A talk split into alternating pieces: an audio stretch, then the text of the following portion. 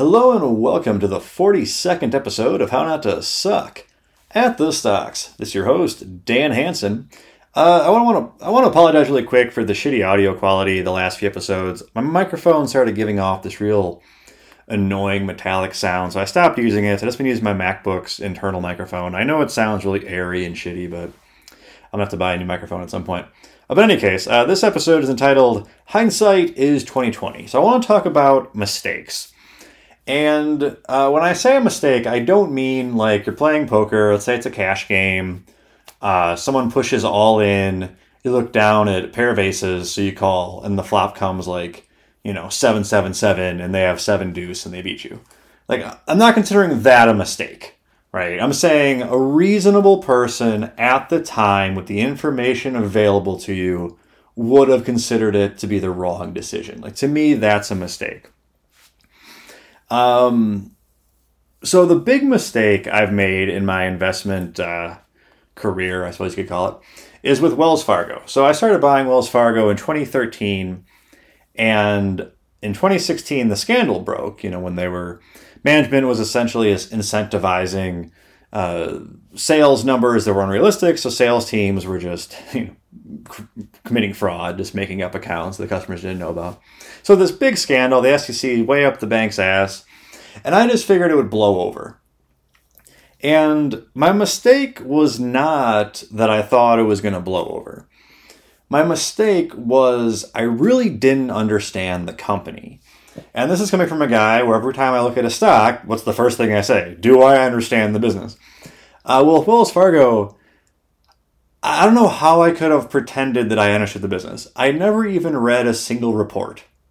I mean, it, it boggles my mind. I, I, I, I tell people, like, if you can't be bothered to read the report, you should not own the company. And yet there I am not reading the report because they were like 300 pages long. I didn't have time for that, I would tell myself. And I, I thought I could get by on just uh, mostly the qualitative aspects of the, of the stock, of the company which if you if you know my philosophy, my philosophy does rely heavily on qualitative aspects, but it doesn't rely entirely on qualitative aspects.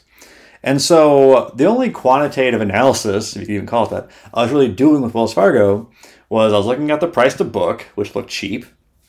And I think that I think it's a fair statement. And then I was looking at uh, the ROA, the return on assets, and that looked good. Um, I, I think it's okay to use heuristics and rule of thumb to summarize why you think a stock may be a good investment. Uh, but you have to understand the business. So, uh, an example, real quick someone came to one of my investment meetups years ago. I believe the stock was Honda. And they were like, look, it's trading at four times earnings. And we, the group, explained to him how you know, there were just extraordinary line items that were, were juicing up the earnings, and the, the four times earnings was not, uh, you know, was not real essentially. And after listening to our analysis, he just shrugged his shoulders. He's like, "But it's four times earnings." So, uh, you know, sunlight cannot pierce muddied waters. But in the case of Wells Fargo, I was the muddied water. Um, I did not understand the business. So yes, while the price to book may have been cheap and the ROA may have been good, um, that wasn't enough. I, I, was not looking at uh, the key metrics, uh, like pardon me. You know, were, were their customers going up? You know, how, were their customers going up? Uh, how are they going up in relation to competing banks? You know, uh, I, I, just and there's probably other metrics that are important in banking that I just don't understand. Um, so anyway, long story short, I had no business being in the company. I ended up losing, I think about at the time about five percent of my total portfolio on Wells Fargo. That's really the only time I've ever lost money on a stock because I've been investing since 2012 and it's been this huge bear market run over that time. Um, so anyway, so, so that was a that was a big mistake, and I, I do want to say that when you make a mistake, it's important to learn from it and not commit that same mistake again. But I, I, I think you want to look at your mistakes. You do not become overconfident, but I don't think you want to go too far in other direction. I think you want to be humble without being down on yourself and, and depressed. Um, so in other words, you know, analyze your mistakes, look at them within a reason, but don't like beat yourself up over it. You're a human. You made a mistake. It's not going to be the last time you make a mistake. Uh, you know, the game must go on. Like my, one of my uh, my favorite Brett Favre quotes. I think it was I think it was like his first game. So this is a trivia question for you. You can make some money at a bar with this one. Who did Brett Pat, uh, Brett Favre complete his first NFL pass to? Uh, the answer is Brett Favre. Uh, he was playing for the Atlanta Falcons, and uh, he threw it, and uh, I guess like it got batted, and like he ended up ca- catching it. Or the whole point of this story was, you know, he threw a pick, and he goes right to the coach, and he's like, "How'd you like that one, coach?" the coach is like, "Sit the fuck down." And to to a certain degree, you kind of have to have that mentality when it comes. Uh, comes to mistakes. You have to be humble enough to know, like, yes, I will make mistakes. It is not the end of the world um, while still trying to avoid mistakes, which is perhaps something Brett Favre could have spent a little more time on. But in any case, uh, back to stocks. Um, the other mistake that really uh, sticks out to me is um, I can't think of this. Oh, Google, of course. Okay. Uh, and I'm not talking about the time I sold Google back in like 2014 because I was tired of making money. Uh, I'm talking about in the March of 2020. So I remember I was out driving with someone, and they mentioned how, oh, there was this house, and they loved the house. Okay. And I'm like, well, why don't you buy it? And they're like, oh, because I think the price is going to go down. I'm like, well, do you think it's a good price right now? And they're like, oh, yeah, I think it's a great price right now. And I'm like, okay, well, there's two things you know. You know you love the house, and you would, well, you at least think you know that it's a great price. Okay but you have no idea where the price of that home is going to be in six months. So, why would you forsake two variables you're pretty confident in for a variable in which you couldn't possibly be confident in? And while I was, you know, mansplaining this to her, uh, I couldn't help but think of Google.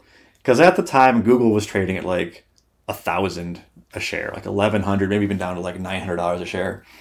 And uh, I wasn't buying it with much expediency because I thought the market was going to go down. And I don't know why.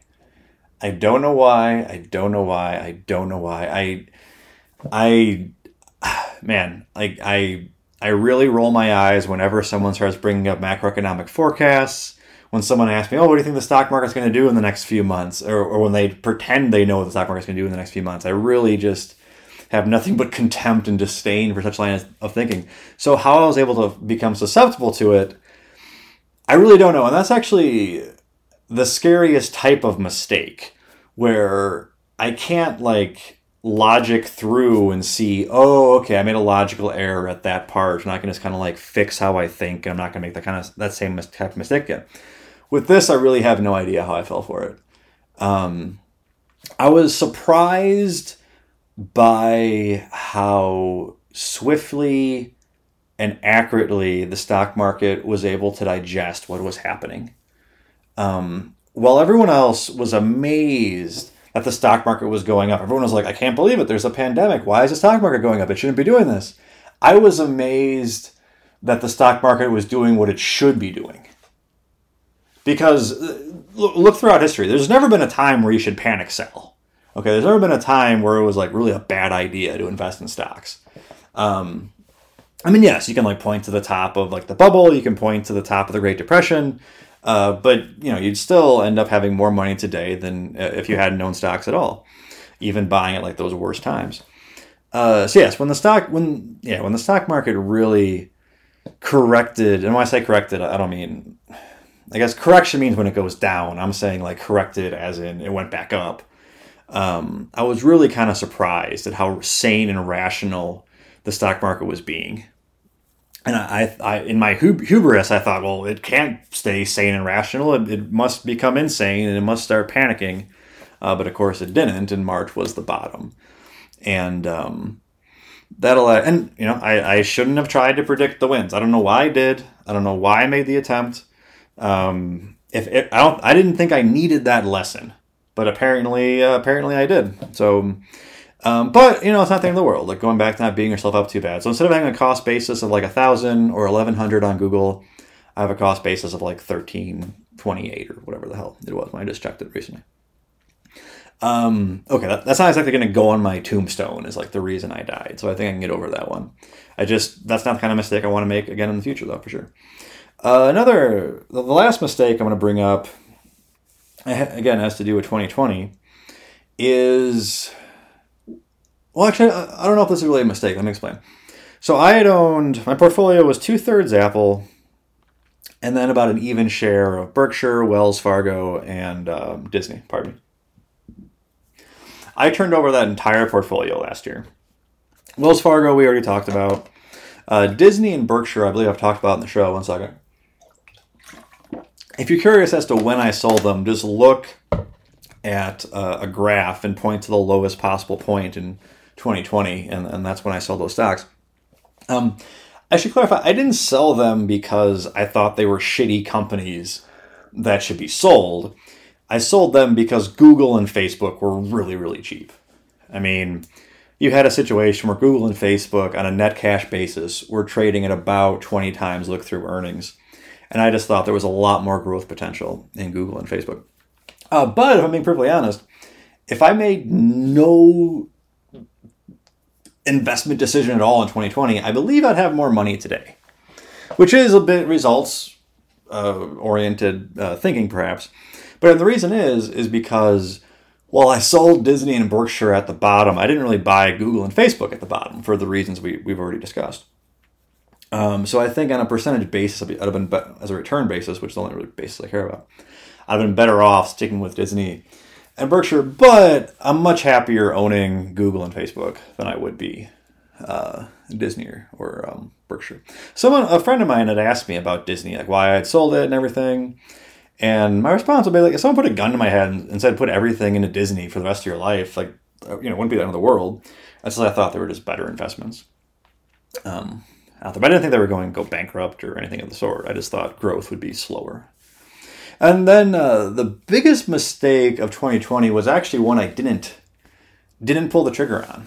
So around that same time, I was looking at Apple it was at about 200 pre-split so okay that's easy it's, a, it's like $50 in, in this post-split environment as i'm recording this apple's at like 130 something i want to say so it was at 50 and it was trading at like maybe like 18 times earnings and i thought that was expensive because here was facebook and google trading for like 20 times earnings so i was going to unload my apple position which was huge um, into facebook and google and then apple just went bonkers Apple went from 200. I think I sold it at like 529, 528, somewhere in there. So it went up over two and a half times in a very, very short amount of time. And that come up, that gain will always show up on my record and make me look way more intelligent than I actually am. Um, if you believe in the multiverse, which apparently is what physicists believe in, uh, there are many, many, many alternative universes where I sold Apple at 200 and don't look quite as smart as I do in uh, uh, in this current one if I look smart at all. Um, and then as for as for selling Apple, um, time will tell if that was a mistake. Uh, at the time, I thought it was a screaming sell, but then reading through Philip Fisher, which I actually recited at nauseum during that episode, that Apple episode, uh, his theory is basically just don't sell based on price. Um, i actually do want to do an episode on when to sell. Um, as you can tell, maybe I'm not the best guy to do such an episode or any episode, but uh, in any case.